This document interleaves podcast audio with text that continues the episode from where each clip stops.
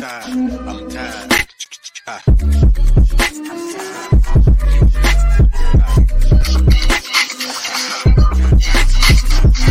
The Late Morning Program with Nam Ras Podcast.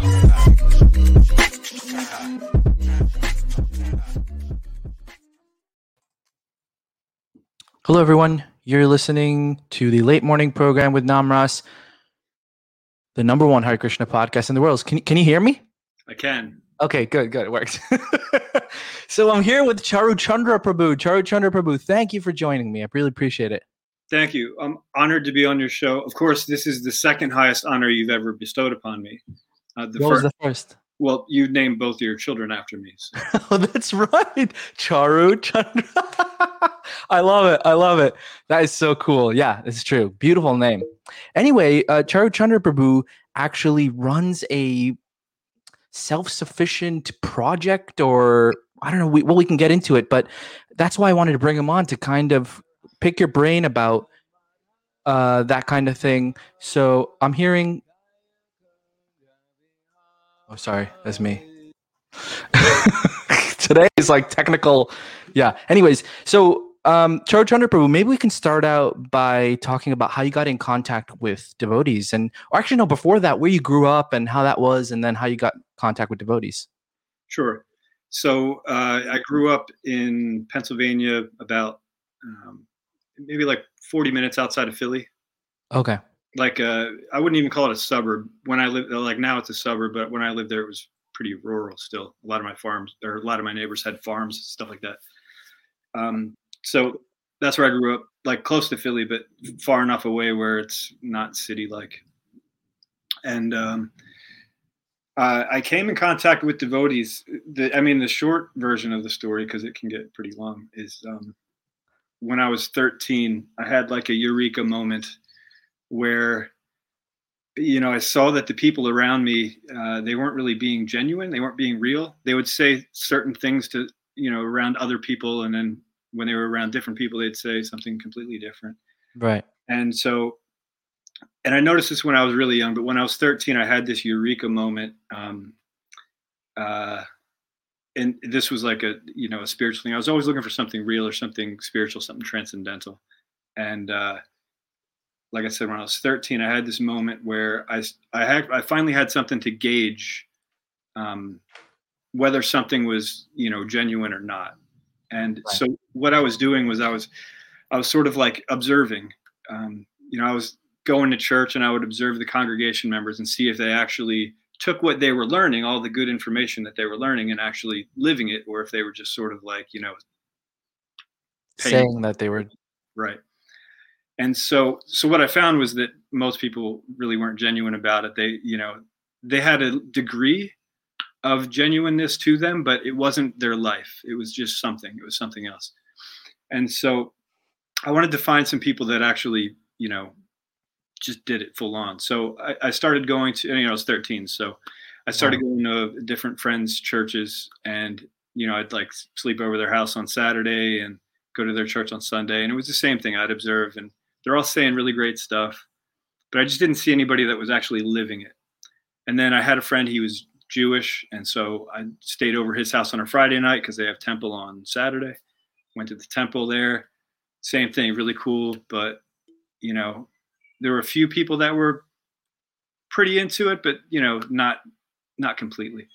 And so then I started reading books, reading philosophies. Uh, I read about Hinduism, Islam, Buddhism, anything I can get my hands on, you know, which meant like, you know, my social studies textbook and like whatever was in the library at the time. right, right. It wasn't really a vast search, but um, uh, so after doing that for a few years, I kind of, I kind of gave up the spiritual pursuit, and I, I, I went for, um, I went for, I was kind of an adrenaline junkie for a bit, because I thought that you know, because material is, you know, a certain level, and then transcendence is what I was looking for. So I thought that I misconceived that adrenaline was actually something transcendental because you can't get it doing something normal. You have to like jump off a cliff or like you know, you have to do something That's a, I, that seems logical. Yeah. yeah so i thought all right well this might be transcendence you know and so i was chasing that for a while and then uh, obviously what I found out was, you know, you you do these things and they give you adrenaline, but after you do them for a while, they don't produce that anymore. So you have to go bigger and you have to do more and more ridiculous stuff in order to get that feeling. So then I realized also that that was that wasn't really transcendence. That was just like you know another step of material life.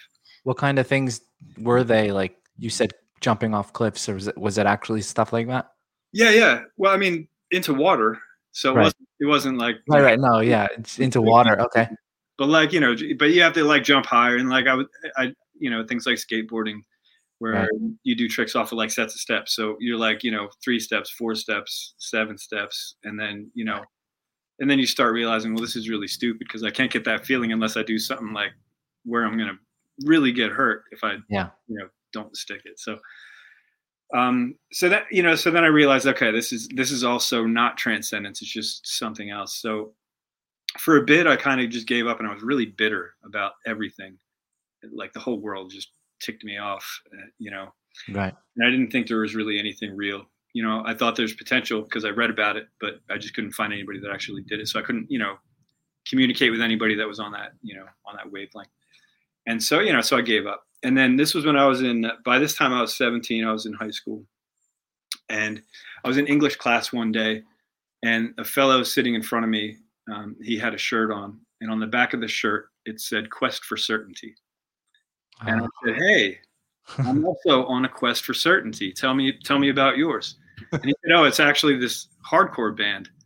And I was like, "Oh, never mind, never mind. I don't need to hear about it." Because like actually back then, you wouldn't know it now, but when I was introduced to Krishna consciousness, I couldn't stand hardcore music. It just was like I couldn't understand what they were saying. Like you know, it was just really like loud noise to me. yeah. Obviously, it's changed a bit since then, but um, Right. My perception of it. But um, yeah, so I was like, yeah, never mind. I don't want to hear about it. You know, I was into like hip hop then. And he said, no, no, no. Actually, these guys don't don't worry about the hardcore part. These guys they follow this traditional philosophy. It, it dates back really long. And you know, on Wednesdays in Philly, you can go and like hear them talk. You know, not them, but you can hear people talk about this philosophy that they're also preaching. So I said, all right, well, that I'll actually go. I'll, I'll check that out. You know. And Wow. so in Philly at Govinda's, Hariashra's place, they used to have a Wednesday night program. And so, you know, a few of us hopped in my car on a Wednesday. We went down.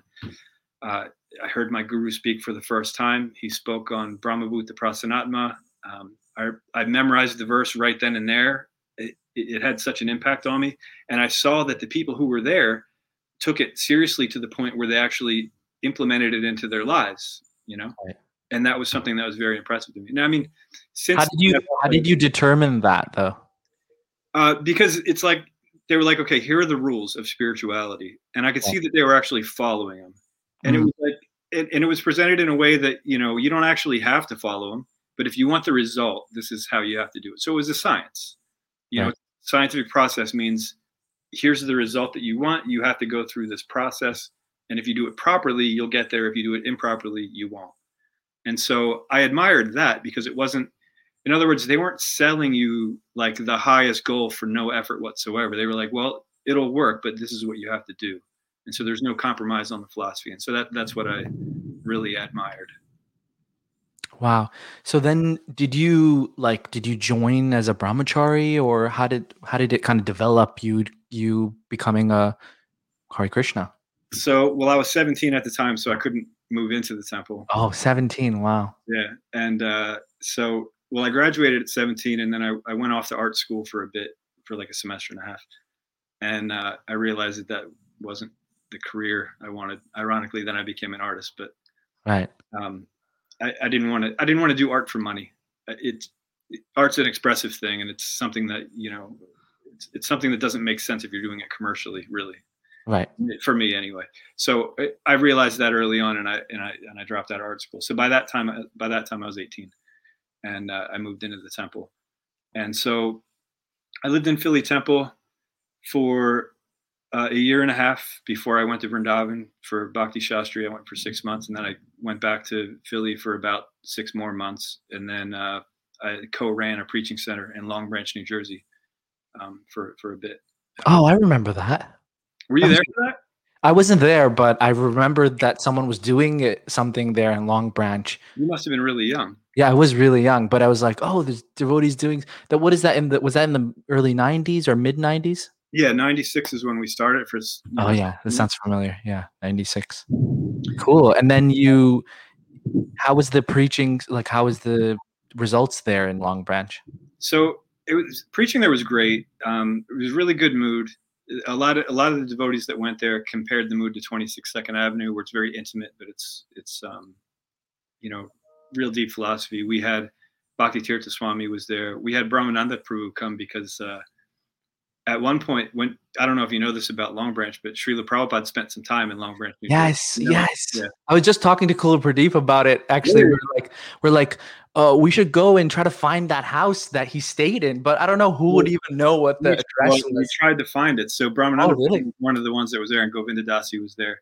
Yeah, And so that's that's why we brought Brahmananda there. We were like, okay, look, we need to find this house, you know. that's awesome. and he uh, he was like, we're going around, and he's like, you know, so much of this neighborhood's changed, so we we couldn't we couldn't find it. Oh man.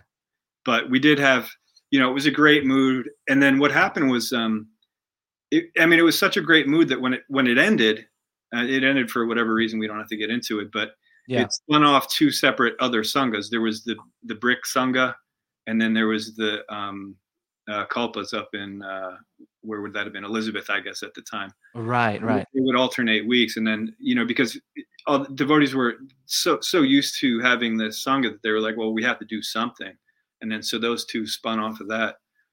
Um, but it was great. Like so, while while we were at it, you know, while while the preaching center was going full force, you know, we had people coming from, you know, the local area. There's college there, Monmouth University, and we had a schedule where every day of the week, except for one day, we had a program.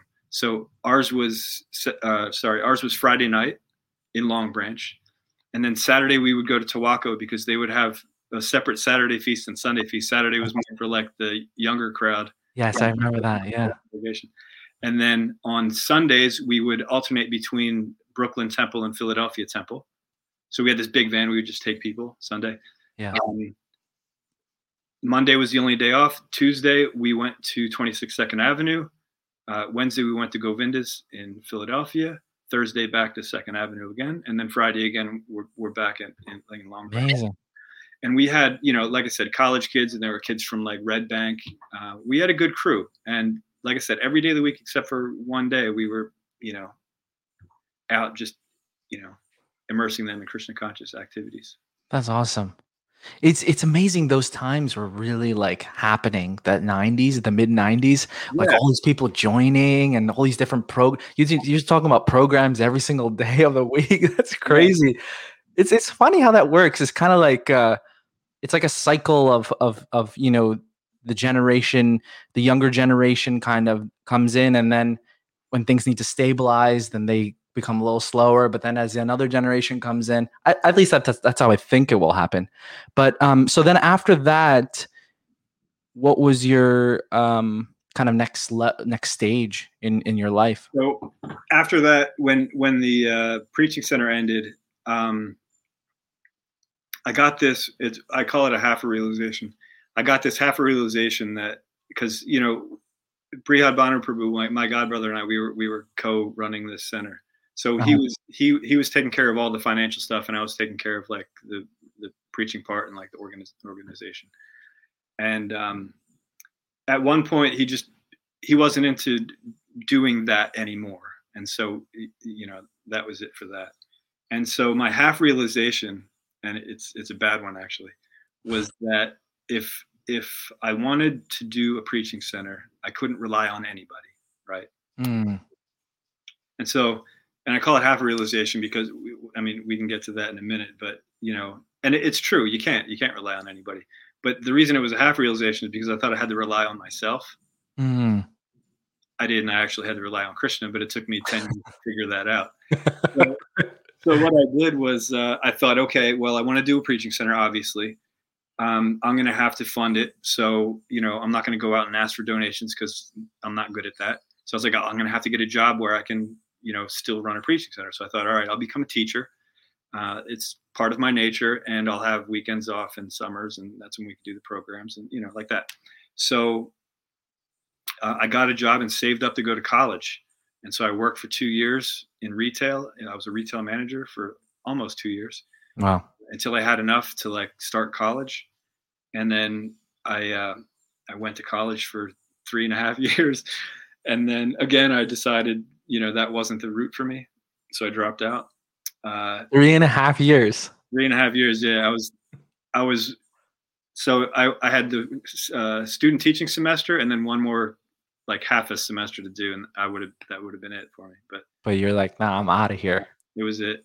No, because I'm see, I'm more into education reform than I I am education. Like the way the systems run now, it's not it's not good. So, and you can't you can't just be a teacher and fix it. You have to you know either be you know it's a, it's a whole thing. You have to get Right. tenure or you have to be an administrator. And so, being a teacher wasn't gonna it wasn't gonna really help me. I would have either gone crazy or got fired or quit. Something something would have happened where it wouldn't have been a good career for me.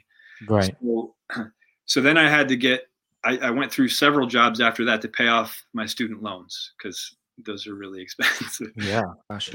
Once I got through that, um, I was able to start saving up and, and, uh, and that's where we are now with, with, uh, with what I, it's called the Bhagavat commune. It's, um, I have 60 acres in rural Kentucky. Um, the first time I owned this property was 12 years ago.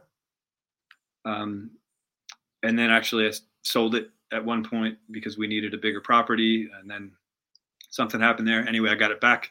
So Oh wow, you got it back after selling it. yeah, yeah. it's Krishna's. I mean, he's in, he's in charge of everything. So Well, before we get into the details of it, what what wh- where was this idea conceived from? Like, did you always have an inclination for like, you know, doing this commune and kind of living off the land and things? So that actually evolved. So when I went to Vrindavan to take Bhakti Shastri in '95, um, you know, you go through that course and you're like, okay, I got to preach, you know, and it was Prabhupada Centennial, so it was like, you know, we really got to preach. It was just yeah. this is the mood, this is what we got to do. Yeah. So it was, you know, so the, the idea was preaching center focused on Shastric study because, you know, what I missed in my, and it was, I was only in the temple for a year and a half, but what I missed was the Shastric study aspect of living in the temple. We didn't really get trained up the way you're meant to in Mhm. a temple. It was sort of like, you know, it was emergency situation. There was a lot of service that needed to be done. So that's what we did. And anytime we started like a Shastra study group, it would last about two sessions and then something would happen where some of the devotees couldn't come and we'd put it off till the next week and then it would just never we never got traction on any of it Right. so there wasn't that training so after i went through and got bhakti shastri i said okay well i'm going to do a preaching center and it's going to be focused on shastric study because if we don't have good backing you know we don't have a good foundation we're not going to stick around very long or if we do we're not going to be satisfied and we're not going to make much spiritual progress That's a really good point. Now. so it was all about the shastric study and as as time went on um, i realized and as i started studying more so i took bhakti shastri then in um, 10 years later i took uh, bhakti vaibhav when it finally became available. And so as that went through um, i realized that well if if you want to do a shastric study program it's best to do it in a natural environment you know away from distractions. You're in nature. There's no there's nothing there that's telling you that krishna is not in control you know whereas if you're in the city there's all sorts of things saying that you know this is in control that's in control do this do that Wow, I really like that point. That's such a that's like a really that's like really deep. yeah like having an environment which is just nature, you feel like Krishna is more in control than in a city where there are so many things that are trying to control. yeah they're they're pulling attention away from krishna when you're in nature it, it's not doing that i mean you can be distracted in nature absolutely but there's not as much of a competition for you know for attention Wow, I love that. That's deep. Awesome. I mean, it's just sattva gun. It's it's it, you know Yeah. it's So it's it's a more it's definitely a more favorable atmosphere. And then of course it's like you know when you're you're studying shastra, you want to apply it in your life. That's the most important thing. It's not Yeah. just that we can memorize it and spew it back to somebody. It's that we should apply it. And so then I thought, okay, well then in that case, we should also do as much as possible. Whatever we're doing should be engaged in Krishna service. So everybody eats. So let's just try to you know grow everything that we need to eat. That way, the the, the whole meditative process is there. You get a seed, you, it's Krishna's. You put it in the ground, that's Krishna's. You water it with Krishna's water. It comes up. You take care of it because it's your service. You harvest it, and then you offer it lovingly to Krishna. Beautiful. Yeah. It's all connected. So every every bit of your life can be connected like that if if you have the right focus. And it's easier to do in the wilderness than it is in you know Right. So But- then so then you so so this idea came about like early on, but you didn't it didn't materialize until you were like, okay, I got money saved up and now I need to like why Kentucky or why that area of the of the US or even the world?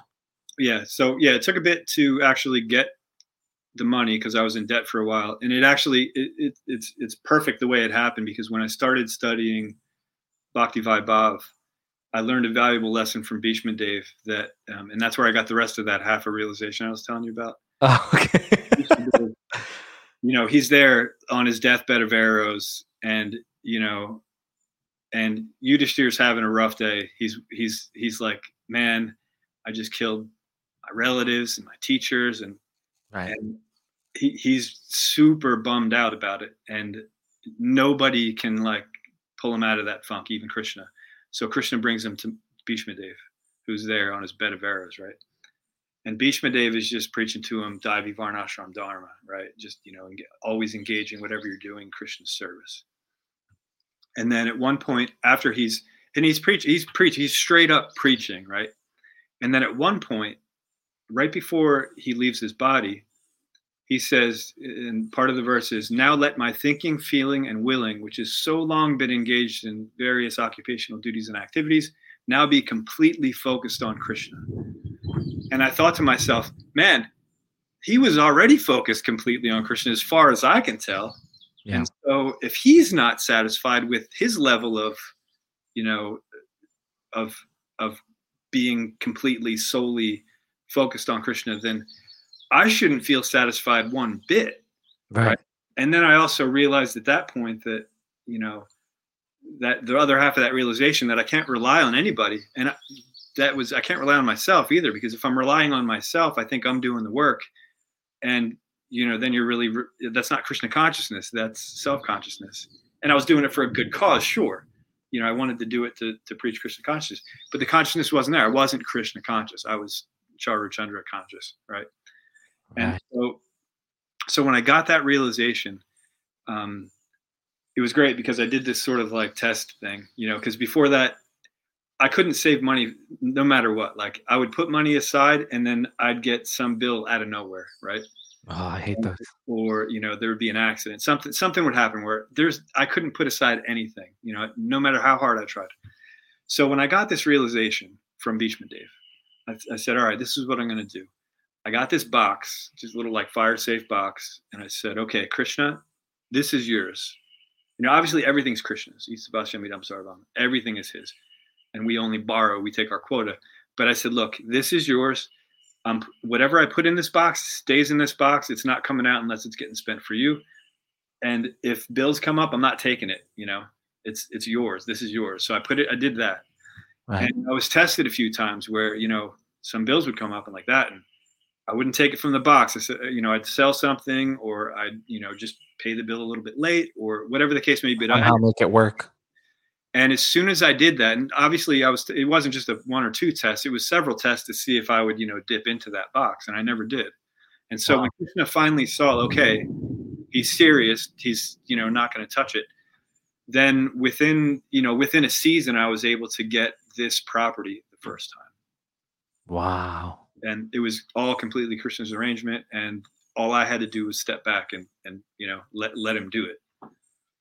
I love that point. Letting Krishna, you know, not relying on yourself, but relying on Krishna. And you had to come to that realization after having a half realization It took a some years some years ago and then you had that full realization Uh, you know i just want to kind of deep get, get a little bit deeper into that before we go into the details of the commune. But how would someone like someone who's like me, how would the how would I do that practically in my life? Not not to like a more general practical way of how I can't I can be less me consciousness and more Krishna conscious in the sense of seeing his hand in everything and not my, not try to always hang on to control because there's so much fear involved in that like when you lose control so much fear you know it's yeah yeah that's a great question and it's it is the question because that's what our movement's all about it's all about you know redirecting our consciousness from being self-centric to being god-centric and so anyone can do it from it, it doesn't matter where you're living or what occupation you have Srila Prabhupada said all the time, Krishna consciousness is for everyone. Um, so what it takes is, and what helped me, obviously studying the Shastra, Thunder. oh wow, but uh, confirmed. confirmed. I was just gonna say Shastra. um, obviously uh, studying Shastra, but then what really helped me was um, I I would I would examine um, how much time or what I spent my time on throughout the day. You know, so there's 24 hours in a day. We sleep we sleep for a certain amount, and then you know, but in our waking hours, we do so many different things. Like so, most people have to work, right? And so they do their job, and then you know, they have recreation time that they put aside, and you know, so they they have you know full schedule, right? And all of these things that we do can be connected to Krishna but until we realize how to do that, until we see actually how to do because everything is Krishna, everything's just part of Krishna. But we see it through our own eyes and see how things serve us instead of how it's supposed to be used to serve Krishna. So until we can actually get that uh, realization and start engaging all of our daily um, activities in Krishna service, what we can do is just see, okay, what percentage or of the day or how many minutes or hours, seconds even, do I actually think of Krishna? And am I am I striving to actually serve Krishna? And we find that in the beginning, sometimes even when we're chanting japa, we're not doing that. You know, we're doing it out of a sense of duty and we're distracted. We're thinking of so many other things. And so you don't even count that, you know, hour and a half, two hours necessarily unless you're actually focused yeah start seeing like what what what actually connects me so for some people it's kirtan for some people it's prasad different people have different things where they actually feel that connection to krishna and they feel that they can step back and just do that so what i always recommend is find that first and then just increase that um, throughout your day. Like, so if you do that for like, let's say five minutes a day, okay, do it for five minutes a day, but never, never miss it, you know, yeah. always do that for, you know, put that time aside and then just gradually increase it and take notice of how your life is changing. Right. Mm. And so after that, so that's the first, the first step is like whatever you do that you feel actually a connection to Krishna, not that makes you feel good necessarily, but that you actually feel, okay, I'm doing this for Krishna everyone has something specifically Everyone that they something. might yeah And then so after doing that for a while, the next thing is to bring in study of Shastra. And there's no thunder for that one, but that's a very important thing. So Guru, Sadhu, and Shastra are the you know the three most important things. And it turns out they're all actually the same thing. It's Shastra because Guru only talks about Shastra, the Sadhus only talk about Shastra, and Shastra Shastra. So it's Shastra in three different forms, right? right And so it's like the most important thing um, in our philosophy because it's what it's what educates us. So obviously, chanting is the most important thing. Also, the Ceto Darpana Marjana it, it, it clears the consciousness so that we can see things. But then once that consciousness is clear and we can start seeing things as they are, the way we know if we're perceiving something correctly or not is through Shastra. It's not just you know I have a feeling that this is true. No, it's it has to be confirmed through Shastra. So, so taking taking time to just read Shastra, um, whether it's alone or whether it's with a group, preferably with a group, because the, Yeah. it's more dynamic. You can you can sort of play off of each other's realizations. Um, but that's a thing that it just it helps a lot. So if like I said, if you do it for you know, even if you start for like 10 minutes a day, that's hardly any part of the day, you know? Mm-mm. But if you do that, and even when it's even when it's hard to do, like, you know, got a lot of other things going on, or your favorite podcast is on, you want to listen to that, or whatever the case may be. No, this is the time that I set aside and I'm going to do it. And so being uh, determined and and uh, kind of like relentless in this is is what we need to do. And then gradually uh, we start seeing things clear, and then we get these, you know, uh, since since we start seeing things actually as they are, we can start using things properly in Krishna service. So that's basically how anyone can, you know, gradually redirect their consciousness from self consciousness to Krishna consciousness. Wow. So just to review, I would say the first thing from what you were saying is that find something that that inspires you, some spiritual activity, and do that a little bit per day, and don't miss it, and try to increase it. And secondly, is to study shastra. Yeah. With a group, perhaps, or even alone. I think that's the. I think the fact that you that that's part of your steps is is is that means it's really important and i feel like did you you have personal experience of that changing your life studying deeply Absolutely. So, like I said, when I in '95, I went and took Bhakti Shastri, and that changed my life because it was like you know there were things that I knew sort of about the philosophy, yeah but it wasn't confirmed, so it didn't have the authority, right? Mm, So knowing where it comes from and how to apply it, that was like a very important thing for me. Um, but after that, like I said, I was still having partial realizations, right? You know, I knew that I couldn't depend on anybody, but I was still depending on myself. So it took more study. So as soon as I started studying again, and this was as soon as Bhakti Vaibhav was available, is when I started, you know, when I took it. And uh, as soon as I did that, it's just Krishna just gives you these realizations, you know, if you let him. And then all of a sudden it's like, oh, you know, I thought I was practicing Krishna consciousness for over a decade. And really I was not really, you know. Mm, I, I was appreciating Krishna. I was chanting japa. I was following the principles, um, but I wasn't actually dedicating my life to him. I wanted to, and I thought I was working my way up to that, but you know, I wasn't doing a really good job of it. And so, when I started studying Shastri, it was just it became clear that oh, okay. And then we see this all, all the time. You know, I, I, I travel around a lot, and everywhere I go and give class, I, I ask this of the people um, if they've ever experienced, you know, where, you know, like a plateau in their Krishna consciousness, like they've they've made some advancement and then they just reach this point where it seems that, you know, they're not really making so much advancement anymore. They're sort of like on this plat like this plateau. yeah. And everywhere I go, people are like, "Yeah, I've experienced that." And so I know it wasn't just me, and I know it's a common thing. And this is the material world, so this is, you know, this is what our conditioning, you know, um, dictates us to to feel that you know we can only see things through our own eyes. And right that's that's the consciousness of anyone in the material world. So to change that, it takes something powerful. And so chanting and the, the holy name, and also studying shastra. Uh, and You- you're saying that um, someone who may be feeling a plateau in their spiritual life they just need to like ramp up the the hearing and chanting absolutely, Yeah. Wow.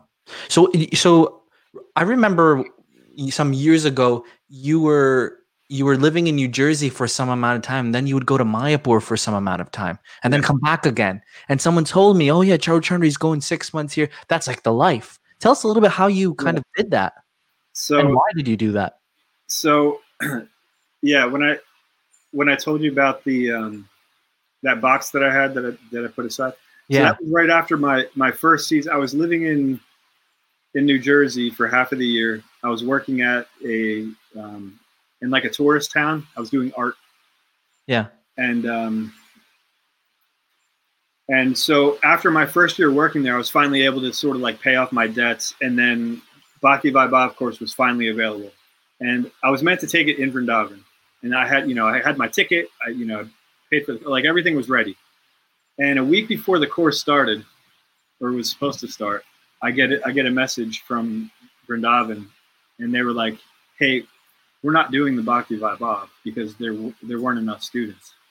Oh, and man. I got so ticked off, man. I was I was not equipoised in this situation. I was very angry. right. You know, I wasn't in a position like I am now where, you know, I can let stuff roll off me. I was like, I was mad. Yeah. And so, you know, I called my guru up. I'm like, you know, what am I supposed to do?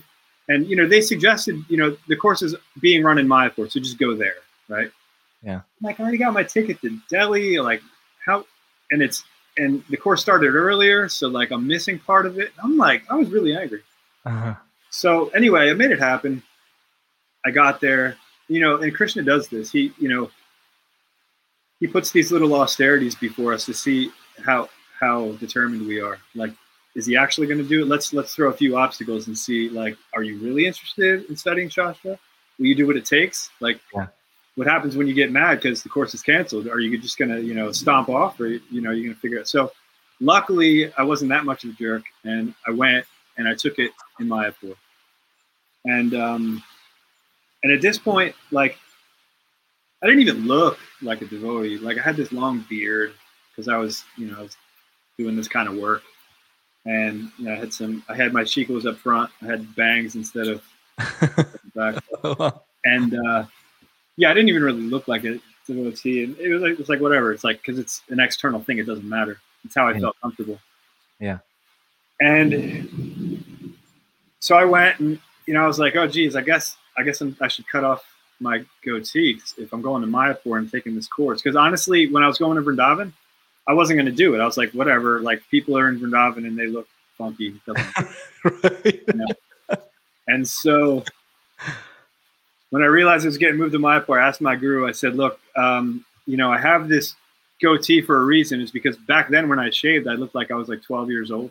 Mm, And so the work I was doing, it, it wasn't beneficial for me to look like I was 12 years old. Right. right. And so I told him, I was like, I was like, I'm, you know, I have it for a reason. I'm sort of attached, but if you want me to cut it, because I'm representing you, I'm there as your disciple.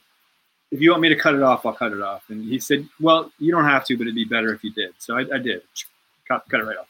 Yeah. And so I took the course, and then Bhishma Dev, like I said, you know, knocked me upside the head and said, dude, like, you're not even anywhere near focused on Krishna. So don't even try to play like you are, right? yeah. And so I was like, all right, got it. Check, you know, and just studying Shastra gives you this realization that, oh, you know what? I, I, I haven't been doing it right.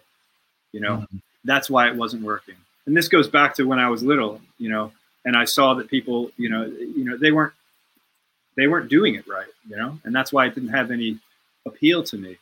And so, and that's why Krishna consciousness wasn't really having a huge effect on me at the time. So when I was able to do that, I was like, okay, bam. And then, you know, just like that, immediately the advancement started coming, you know. And so that was that that was that first year that I that I went to Mayapur in that in that in, in that in that in that time. And it had such an impact on me. I was like, all right, well, I'm just going to go every year because Bhakti Vaibhav, it's it's it's not just like a, a one time course. It's Yeah. It's really long. years. Yeah. So I think it was, I guess four four years at the time. They might be three now. hmm But um, so I kept going, and so what I did was, like I said, when I when I was in Jersey, I worked. It's a seasonal job. I worked in the summertime, so I was there for six months, and then I go to Mayapur for six months, and uh, so just you know going through Bhakti Vaibhav, and then when I finished Bhakti Vaibhav, they they actually didn't have it standardized yet, so we didn't yet we didn't really graduate. There were only two of us that actually made it through all of it, and Really? We didn't graduate yet because they didn't have it standardized yet. So it, was, it wasn't really a thing yet. So we actually had to wait another two years. Uh, sorry about the thunder, man. That's okay. You're out in the you're out in the you know So I had to Central wait Laguna over there. So when I finished the Bhakti Vaibhav course, they didn't really have plans for a Bhakti Vedanta course.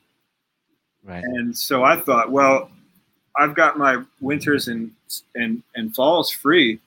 I'm just going to keep going to Mayapur. And I and I offered the MI. I said, look, if you want, you know, maybe get a couple of other devotees too together, and we'll we'll just put the coursework together for you. We'll study it, and then we'll put it together.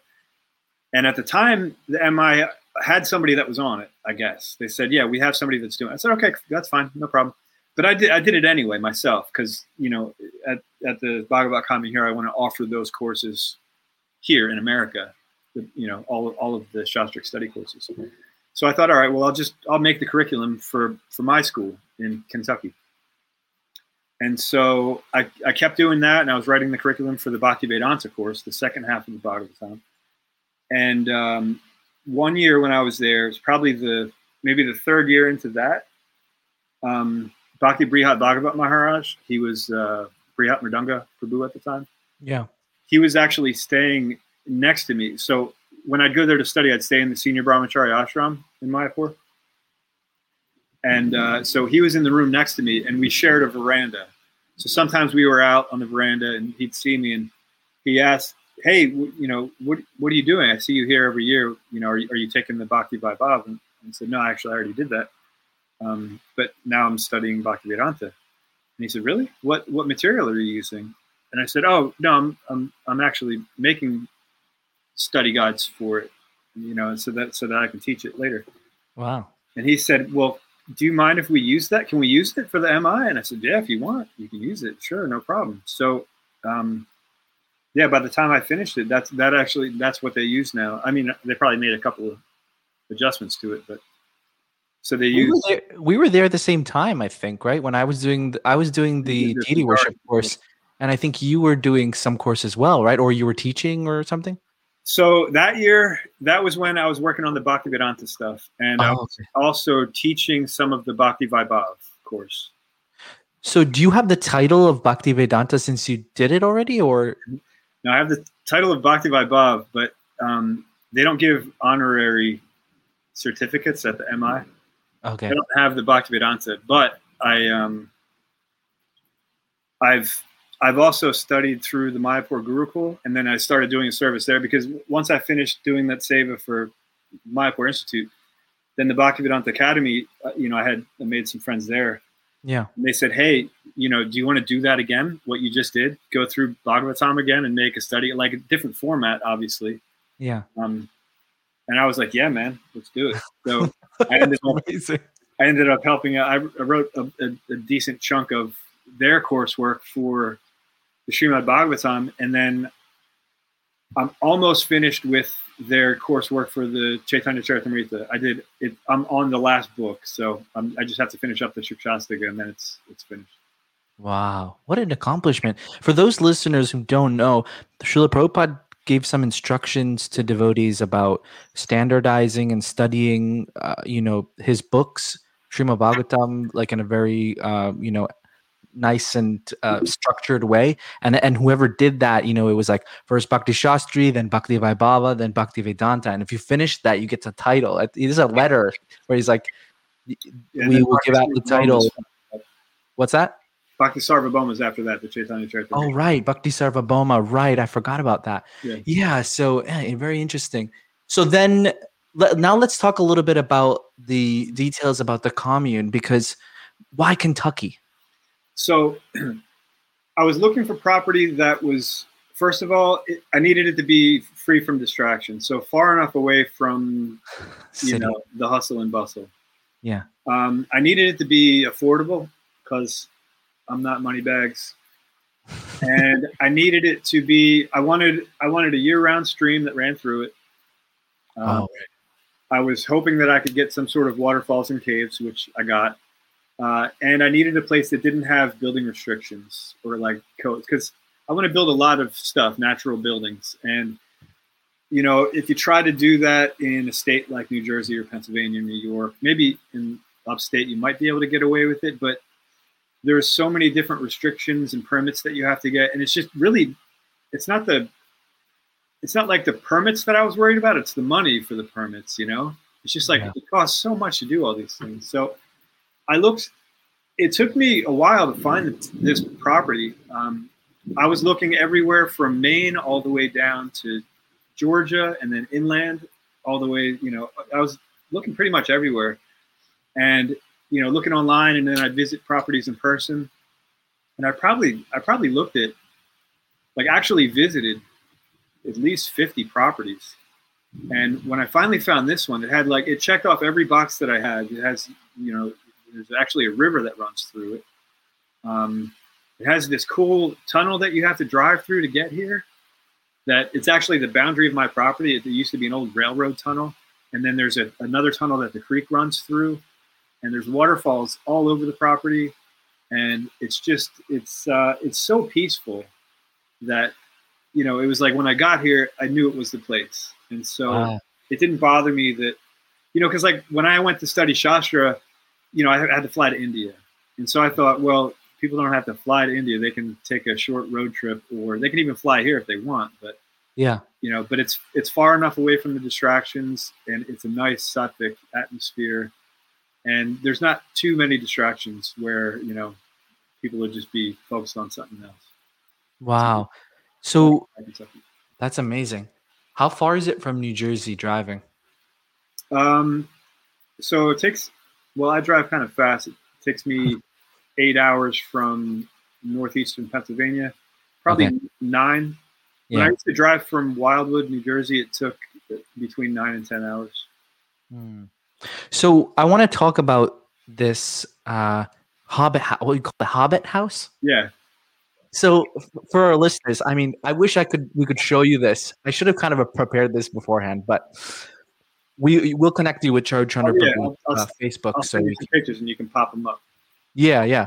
So he created so so I'll tell you what my conception of it and then you can tell me what the real thing is. Sure. So there's a cliff like a like kind of an overhang, like a cave, and then within that cave Charu Chandra Prabhu created like his own little house, like a room with a stove all made out of rocks and then and then basically closed off the cave with like a huge circular door and like stainless stained glass windows and things like that and there's a waterfall nearby so you stayed there for some amount of time with no technology or running water or anything tell us about that that's so fascinating Yeah, so for a full year, I stayed. So it took seven months to build. First off, I lived in a tent while I was doing that. But then once it was built, I took an entire year. It was from the end of May of 18 to the end of May of 19, and I didn't use any electricity the whole year. I didn't use anything powered by gasoline, and all I did was study Chaitanya Lila because that was when I transitioned from writing study guides for Srimad Bhagavatam to writing study guides for Chaitanya Charitamrita. And so I told the school, I said, I said, look, I mean, I've read Sri Chaitanya Charitamrita, but I haven't studied it. So I don't feel comfortable writing a study guide for it yeah until I go and like delve into it and actually study it. So that was what I did that year. I, I studied Sri Chaitanya Charitamrita twice, uh, Chaitanya Bhagavat once, and then I went through Chaitanya Mangala, and basically just you know got to know Lord Chaitanya. oh so let's look at this Oh, I'm go. able I'm able to share the screen here. So hold on, how do we go to the next one now? Okay, so this is the overhang we're talking about, right? yeah, that's that's what it looked like, you know, before I built anything. And there it is, just from another angle. And then so you see those little holes in the Yeah. rock here. Yeah. That's just made with. It's called a star chisel. It's kind of shaped like a like a Phillips head screwdriver, but it's a chisel. And then you use that sledgehammer and you just keep hitting and turning and pouring water in it, and it drills a hole. And then once you have a, a line of holes like that, you put these metal wedges in, and you bang on those. Oh, there they are. And so you bang on those, and then it just splits the rock open. It makes a nice straight line. Oh my goodness, fantastic! So What were you trying? What were you trying to do with? Why were you trying to split this? So to make stones to actually build with. So first of all, that that slab was actually inside of where the house is now. Uh huh. So I was I was both removing the material that I needed to remove, and I was also creating the material that I used to build the walls. I see. Okay. There's a there's a there's a number of pictures, so there's the real cool stuff coming up. But for our listeners who are just listening to just the audio, I'm really sorry, but uh, you're not Oh. able to see this. But uh, you can go to his Facebook page and see these pictures. I assume. Um, I think they're public. So this is the splitting of the rock. Yeah, so that's Wow, such a straight line. it's six foot by two foot by four foot. That slab that I split off there. Oh my god. That's goodness. the first one I ever split off. Um, and the if you look at the the top left there, there's sort of like a green rock there. Yeah. That bit's still there. That's actually my bed. That's where I sleep now. Are you living here right now at this moment? yeah, actually, right now I'm staying in a tent again because I'm building an, I'm building another house, and Okay. I'd like to be very close to what I'm working on. Yeah. But um, yeah, I'm I'm there on the property right now. I'm in the neighbor's house. So yeah, so after I split off that that big slab, you cut it off into smaller slabs the same way, Yeah. and then those became the the foundation stones for the wall. What's Oh, this? this this is great. So one day, so I'm you know digging this foundation ditch under this rock overhang, and one day it starts raining like it's raining right now. Yeah. And uh, so the next morning, I go to work on the on the Hobbit house again, and I see that the the foundation ditch is full of water. I was like, oh no! What? I was like, how is it possible? Because you know it's underneath the a rock overhang, so the rain couldn't have blown in like that. Right, right. And I'm freaking out because I'm like, you know, I'm building a house and it's just going to fill up with water. Yeah. So I start looking around and I realize that there's just a little hole. It's like five eighths of an inch. You could like stick your thumb in it. And it, it's kind of like, sort of like in the top left, there's like a little crack that goes down and then there's like a little hole. You can kind of see it. Uh-huh. Anyway, the water was only coming from there. So what I did was I built a stone box to capture the water. And then I have pipes that divert that captured water into a, a cistern, a 150 gallon cistern. And so now I have 150 gallons of stored water inside of the Hobbit house, and I use a hand pump and a sink to Oh my goodness. It just up. happened to be like that. It wasn't that you absolutely kind of it's it. Krishna's arrangement. So it was like it was one of those things where at first I freaked out, and then I was like, "Oh, thanks." now I have water. Amazing. This is just uh, okay. So if you see, look on the right side of your screen here, that's just the that's just the wilderness there on the Yeah. side of that cliff. So you can kind of see on the left, the top left is where the overhang is.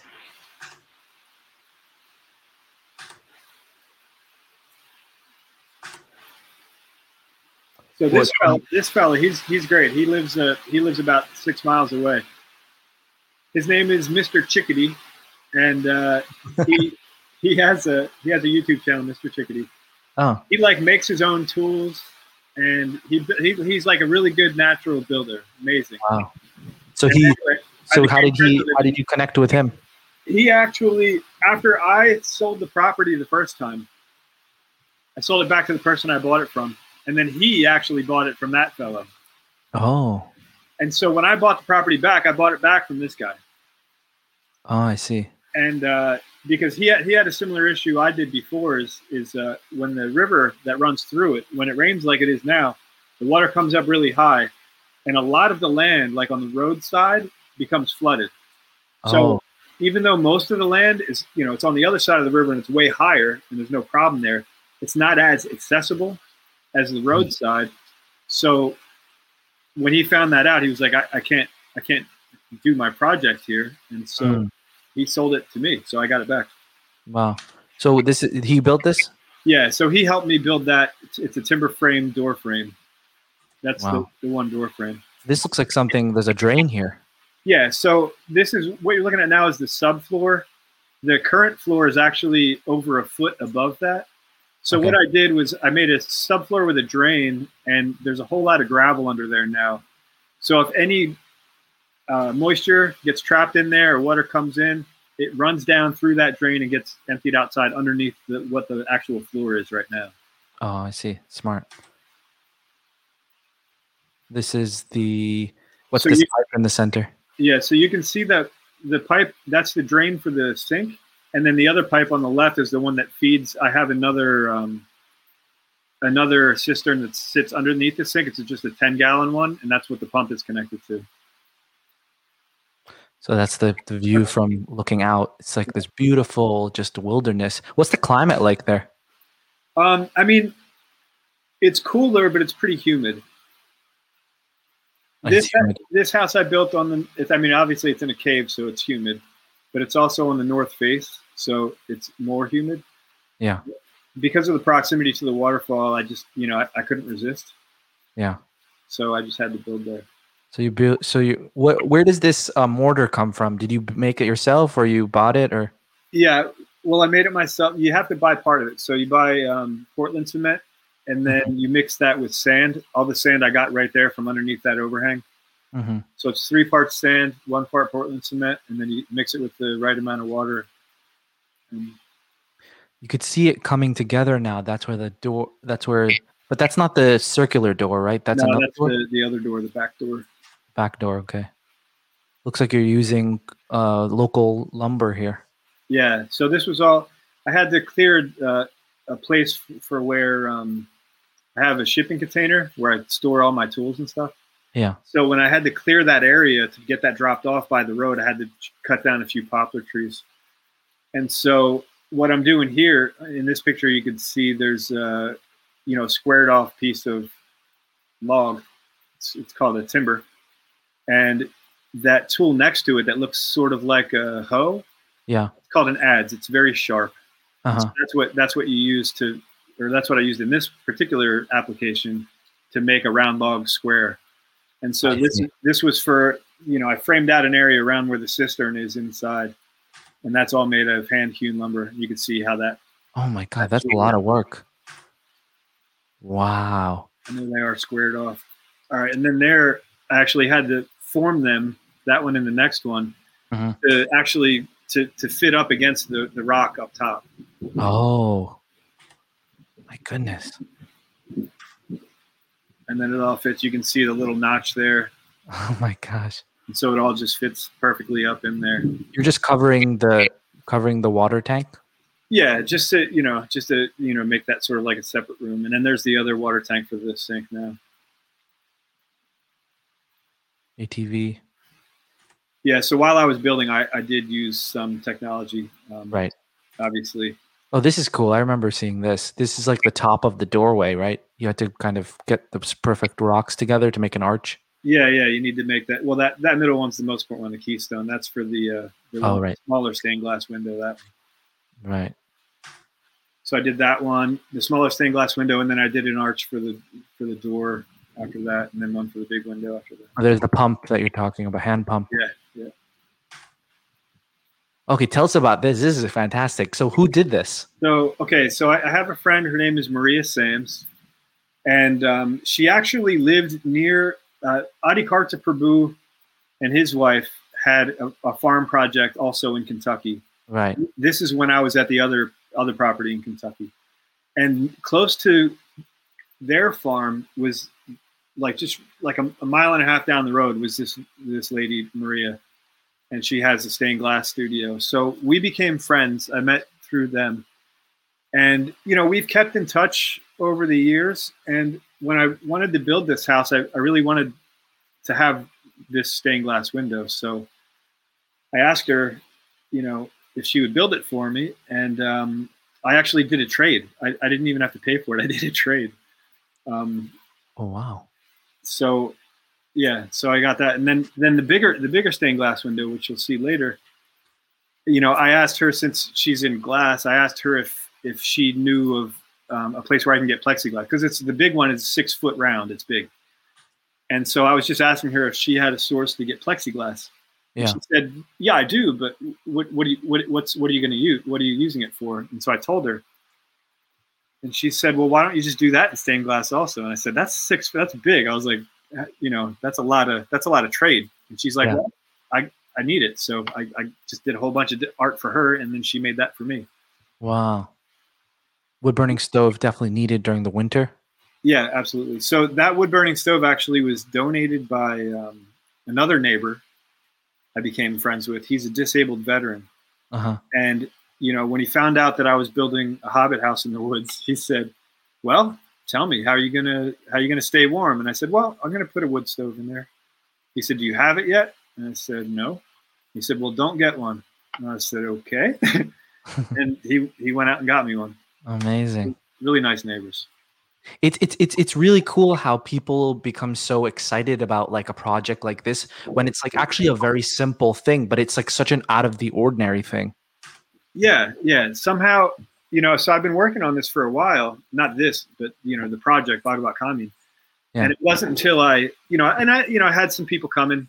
I had, you know, we, we had a few festivals. There were like 35 devotees there, hmm but um, it never really started kicking off until I built this Hobbit house, and then all of a sudden people were really interested. I guess you know, because then they see the application of it. It's not just Yeah, yeah, hearing about it; it's actually seeing how you can, you know, build something out of natural materials and live a simple life. right. So if you see here in this picture, here's the overhang, and then it's starting to get closed in now by these by the different rocks and mortar and things, which is really cool. What's this? So this is um, that ends up becoming the outside window frame of the big stained glass window.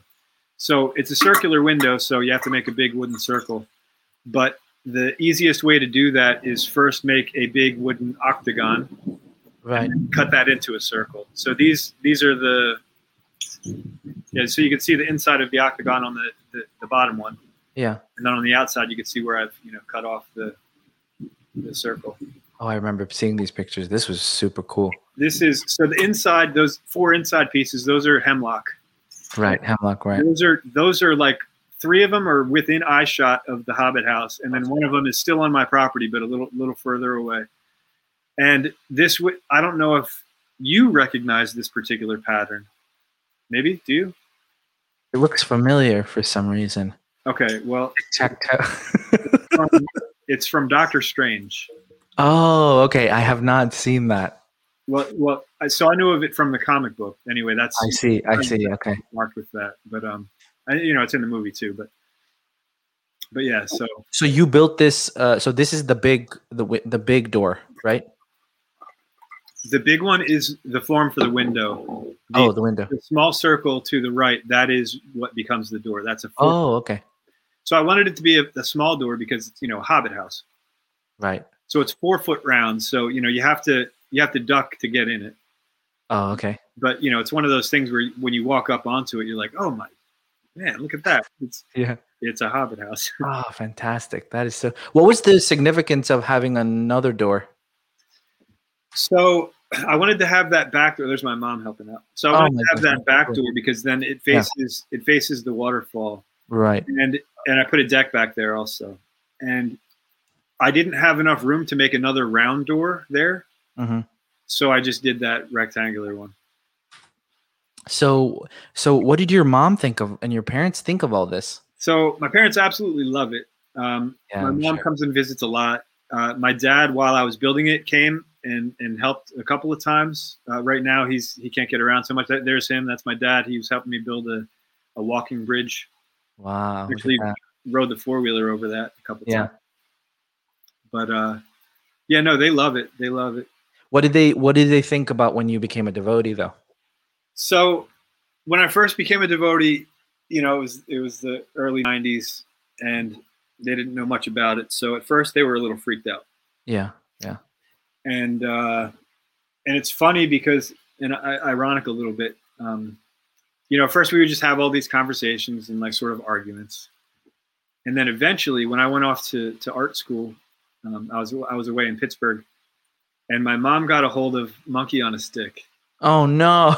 and, uh, right I, we say oh no but actually like i said it was ironic because she so she read it the whole thing she didn't just read parts of it and get like freaked out and say you know you've joined a cult she um she called me up one day and you know she had that concern in her voice and i said okay what's what's up ma she said and you know because i was living in pittsburgh which is close to new vrindavan yeah. Right.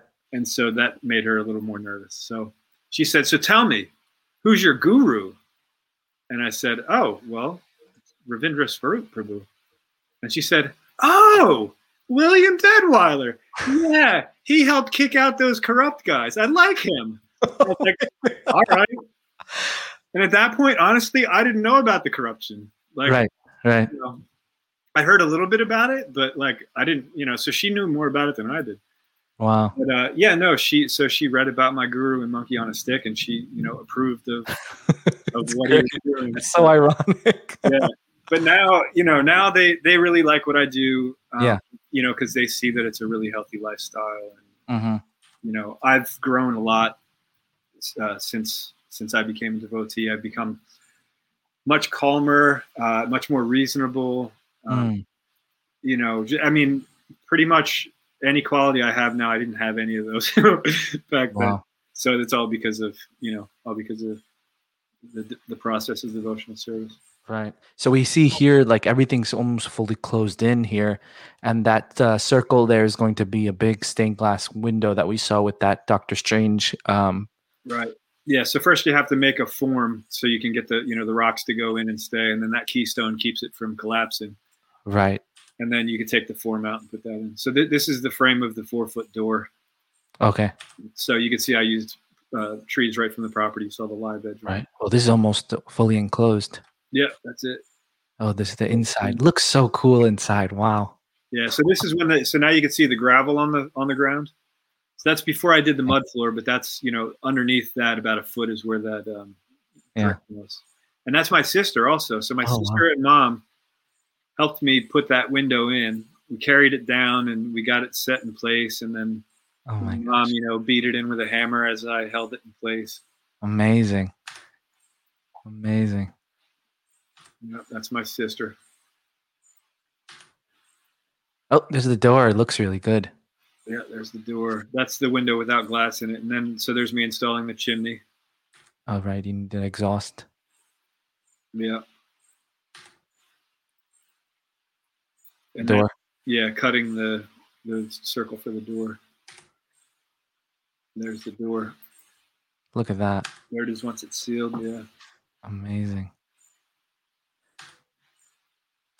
How do you how do you circulate air if it's hot? So there's two vents. You can see one of them just above, uh, Yeah. so up into the left of the big window. Right and here. there's another one just up and to the right of the chimney, right, Right. there. Those two. So that air goes through, but it's it's a cave, so it wants to stay 50 degrees at all times. It's got that geothermal insulation. so- 50 Fahrenheit all the time. Yes, that's what it wants to stay. So Right. if it drops below zero outside, it'll it'll go down to you know 40. 38 was the lowest it's it's been in there when it was below zero outside. Uh-huh. When it's like 100 out, it, it'll get up to close to 70 in there, but not quite. Wow. So it actually That's feels really like air, when you go in there, it feels like air conditioning, but it is it is humid. Fantastic. I assume this is an altar. It is, but so it didn't last very long. So it, like I said, it's humid in there. Yeah. So when I installed this, there's it's it's it's an altar for I have a, a Hanuman deity that I um, I make a garland for him every Tuesday, Right. garland. So I made him this altar, and he was meant to live in there with me. And um, it was it's so humid in there that uh, mold grew on that door Oh, I see. just- it got it got wrecked, so I had to take it apart. And and my Hanuman is also wood, so I couldn't bring him in there for that for that period of time. Right. So when Mm. I studied there, since it's humid, when I studied there, even I would only bring the books out when I was using them, and then I'd seal them away in plastic containers. Otherwise, they would have gotten soggy. So this Oh. is mixing the the mud floor. So I did it like like they do in West Bengal in Mayapur. Mm, Um, it's cow dung, clay, sand, and water. wow. And here it is finished, nice and smooth. Amazing. What did you Okay, this is a, before I ask you about what you ate. This is cool. Look at this. Uh this is a design with T-Lux on it and I know cuz Charu Chandra Prabhu here is an artist, so I assume you did this art. I did, yeah. So what I did was after I made that window, I traced out the the nine sections that I needed, Yeah. and then I laid the I laid the design out on the computer, um, just because it's symmetrical. But then I but then I went and and you know drew it in section by section. Wow. And here I see icicles. Must be winter time. That was yeah, that was January. And there I am. Just I had to make the the rabbit on the window a little bigger because when Maria made the stained glass, she made it slightly larger than the. Okay. But there Oh my are. goodness. That is fantastic. That's glass? Yeah. Oh my goodness. How did you carry that down to where this is? So well, it's in nine pieces. So Oh, I see. Gotcha. Okay, it's not in one piece. Yeah. Amazing. Look at that. Now, to all the listeners, would you go to this kind of effort to build your your house in the woods? And if you don't, if you say you wouldn't, why not? What's stopping you? Why wouldn't you? You know. Why would you? Yes. And so the great part of this was like, you know, so do it like building this. You know, you're using rocks, right? These are Krishna's bones. Yeah. So they have structural integrity, and so it, like the whole process. And then you're using the trees, the hairs on his body. So like the whole process is very meditative. So Mm, we're doing, this is my friend Josh. He came to help me build the back deck. Um, so when you're when you're doing this, it's like it doesn't even feel like work. You know, it feels like seva. It feels like service. right.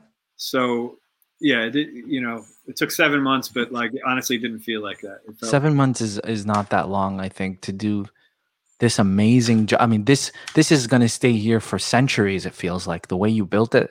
Oh, definitely. So the the wood might give out, but all the stone will definitely be there. And I mean, most of the most of the wood will stay, like the window and all that. But some of the interior wood, like the cistern box, Yeah. that's getting really moist. So So what did you what did you eat? So okay, for that year, I generally I generally had like it was a lot of like beans and rice and kitchery Uh-huh. and um, stuff like that. Sometimes I'd make pancakes in the morning, stuff like that. But yeah, simple stuff. Wow. Amazing. So so now so you spent a year there with no technology or anything. Yeah. What did you did you ever feel like like what am I, you know, I I I need to meet someone or I need to see I need to get some interaction whether it's with you know through through you know com- phone or Facebook or something like what's what's your realization just being like really isolated like that? No, well, honestly, I thought I was going to be isolated, and I thought I, I wasn't actually going to talk the whole time, aside from chanting japa. I thought I was going to lose my voice, but I actually met a lot of people.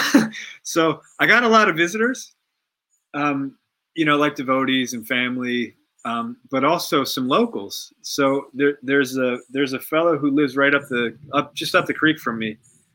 And when he was young, his whole family would come down and play on that waterfall that's below me. They, they called it the Tumbling Rocks. And they'd go and just hang out there because you know, it's just right down the creek from them. So one day while I was building the house, you know, this, this fellow comes, you know, walking down the stream and he calls up to me and I said, Hey, how's it going? And, you know, we started talking. I invited him up. He didn't come up that time because it was starting to get dark and he had to get home, but he, he came to visit another time and then so I got to meet him. I got to meet his family. Um, they actually invited me up for Thanksgiving and Christmas and New Year's. So actually, you know, they, you know, they didn't want me to be alone. Like, I wouldn't have minded being alone, but I thought, well, you know, they're inviting me. It's nice, and you know, they're really great people. So, so um, yeah, I got to talk to way more people than I thought, and they actually, that family started a church that's nearby, and so I had a bicycle and so it was like five miles away. So they, they asked me this, you know, do you want to you want to come and uh, check out our church sometime? And I said, sure, yeah, why not? You know, I, I like hearing about God. So uh, yeah, so I, I, went a bunch of times. You know, rode the bike out, made some friends there. You know, I'm still I'm really good friends with the pastor over there now, and and oh, there's another another person I met was uh, there's this fellow who he's an author. His name's Tim Callahan, and he writes books that take place in this area, this this very area. And so, um, my friends up the creek, they told me about it, and they're like, "Hey, there's this author who who wrote a bunch of stories. They take place in the '60s, but they're about this area." And they said you might want to read them because like some of it takes place on your property, like some of the stories. Right. And so I started reading them, and and they do. It's like so, you know, I'm I'm reading these stories about these kids having all these cool adventures on my property. I thought, this is so rad. yeah. So I uh, I sent the author a letter, and uh, I was like, "Hey, man, I'm reading your books. I'm a big fan. You know, it, you know, and I actually live on you know the property where you know so and so in the book lives, and you know, if if you want to check out my this house that I built, and I I wrote down the information on how he can you know look on Facebook. Yeah. And uh, so I sent that out, and within I think it was four days, I got a letter back, and then within a week, he was there visiting. Wow. And He was so- even mind blown. Like, yeah, yeah. He, and then actually, and then after that, so then we became really close friends. And he ended up in the story. Uh, he he based a character off of me. He's a Native American guy named Katehe Casa who builds a hobbit house. So my house is actually on the cover of one of his books. Really? Yeah, yeah. And oh my um, goodness. yeah, so yeah, we we so I, you know I made I made a lot of friends, but honestly, I I would have been okay. Um, without it, I would have been all right with it. Um, but you know, it was cool. It was cool that I got to meet all these really nice people. Yeah. What are your future plans for the rest of the property? So you said you had something like 60 acres. Yeah, yeah. So right now, uh, I mentioned I'm building another house. This is going to be a timber frame house, which is on top of a cliff.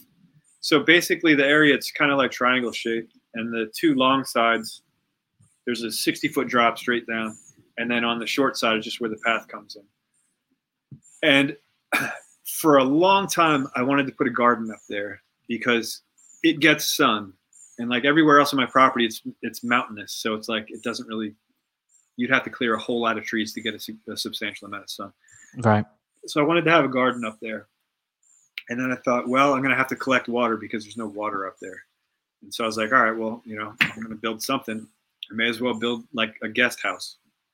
And uh, so I'm going to build a timber frame house. It's, you know, like a story and a half. And um, that way, when guests come, if they're not, you know, into the austerity of staying in the humid hobbit house, they can stay in the timber frame house, which also won't have electricity, but it'll be quite a bit more comfortable than staying there. I mean, not as cool, but Right. yeah. So the, who's going to live in that? Are you going to live in that house? So sometimes maybe. So basically, in the Hobbit house, which I love, and I love staying in there because like the best thing is when you when you wake up and the sun hits that stained glass window. It's like that's the first thing you see. Cool. So anybody that stayed there, that that's like their favorite thing to wake up there. So I love it there, but like I can't hang up any artwork or have any books out or anything like that because it's so humid. Yeah. So this, the timber frame house, um, I'll be able to do that. I'll be able to like hang up the artwork. You know, I've got lots of paintings that different devotees have made for me. Like Jayadev Prabhu made some some artwork for me. I've got Nice. a lot of illustrations and stuff like that that I'd, I'd love to put on display somewhere. And so that I'll be able to do that and like keep books out on a shelf without worrying about it. Uh, but I mean, it will be a guest house. So whenever there's guests there, I, obviously I won't be there. But you know, it, it would be a really great place to stay, especially in the winter. Uh, it faces south, so it gets sun. It'll, it'll it's going to be very efficient. This one. Wow. Very cool. How many square feet is that going to be? Um, this one, well, it's, it's the downstairs is going to be 20 by 16. The upstairs is going to be 10 by 16. Um, Okay. So whatever that is. So it's still fairly small, but Right. big enough. Yes. so, what would you say to our listeners how they could kind of like your goal is self sufficiency, right? And to live off the grid. And is that your goal? Uh, my goal is to connect everything to Krishna, and that's all of our goal actually. Right. And so how that comes about on my end is, you know, any, any anything I build or anything. So you know, so I will try to grow all my own food, not to become self-sufficient. Just like you know, when I when I spent the year without electricity and gas powered stuff, it wasn't to like reduce my carbon footprint. That's like a Right. it's like a happy side effect. Like Yes. I'm glad that I did that. That's great. Yeah. But really, it was I, I needed to eliminate distractions so I could study Chaitanya Chaitanya Leela, you know, and and that's what it's all about. So my only goal is to rid myself of distractions because that's what's keeping us from making spiritual advancement, and that's really all of our goals. That's you know we just do it in different ways, and anybody can engage pretty much anything in Krishna's service. It's just you have to figure out how that is done. And it's just easier to do in the woods, especially for me. Wow. Yeah, because I thought you were going to say, oh, be self sufficient, live off the grid. But you said connect everything with Krishna. That's that's really deep. And I think with that kind of mindset, I'm sure that fueled you like anything to do like what you did, you know? I mean, it's really the, I mean, well, it's not the only way to do it. It's the only way to do it successfully, though. Um, Right. uh, it's the only way to do anything successfully, honestly. Yeah. What would you say to someone who wants to kind of do what you're doing, but is can't take such a drastic way to do it uh, because they have a family or they have certain engagements? What kind of little steps can they take to have a side effect of of you know doing things uh you know less carbon footprint but also doing things more naturally that they can think of krishna more Yes. easier No, it's a great question because most people can't just disappear into the woods. yeah and you know, it took me a, a bit before I could do it too. But um, my suggestion is that just you know, as often as possible, for however long you can, go on a retreat where you know you're going to be focused spiritually. And so this is a Vaishnava retreat. I'm not saying they have to come here, um, but find a place that inspires you and go there as often as possible and then just use that time to connect to krishna to, to get rid of the distractions and to truly connect with krishna. Because then what happened is the taste increases. So Right. it's all there in our philosophy. You have Right. the shraddha then the sadhu sangha then the bhajan kriya and so it goes through. And so the taste can't develop if you're not trying you know? So whenever possible you just got to do it. Um, find a place that inspires you where you feel connected to krishna uh, where you're away from the distractions. And we know what our distractions are. We know you know if uh, you know we have a seva right? And uh, maybe it's our favorite band or whatever. It's different for different people but we know what our attachments are. And you know we'll we'll sort of like drop or put off or do something you know and and we'll do that. So we know what they are. We Yeah. deal with them every day. And honestly it takes up most of our days. We don't want to admit it. We'd like to say oh well you know i appreciate that movie because you know this particular person's in it and he has a tattoo of krishna so it's okay Right? we want to like we want to justify things like that yes it's not that watching movies is is is you know can't be krishna conscious you can actually watch a movie and take away something from it you know like um, Yeah.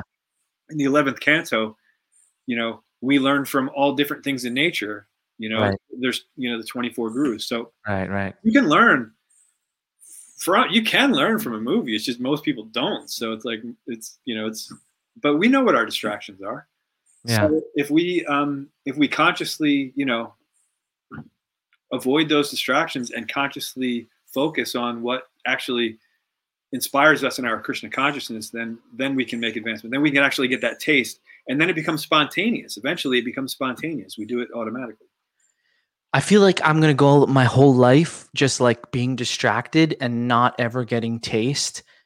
But what you're saying is that if you cut out the distractions, then it gives that chance for that taste to come in.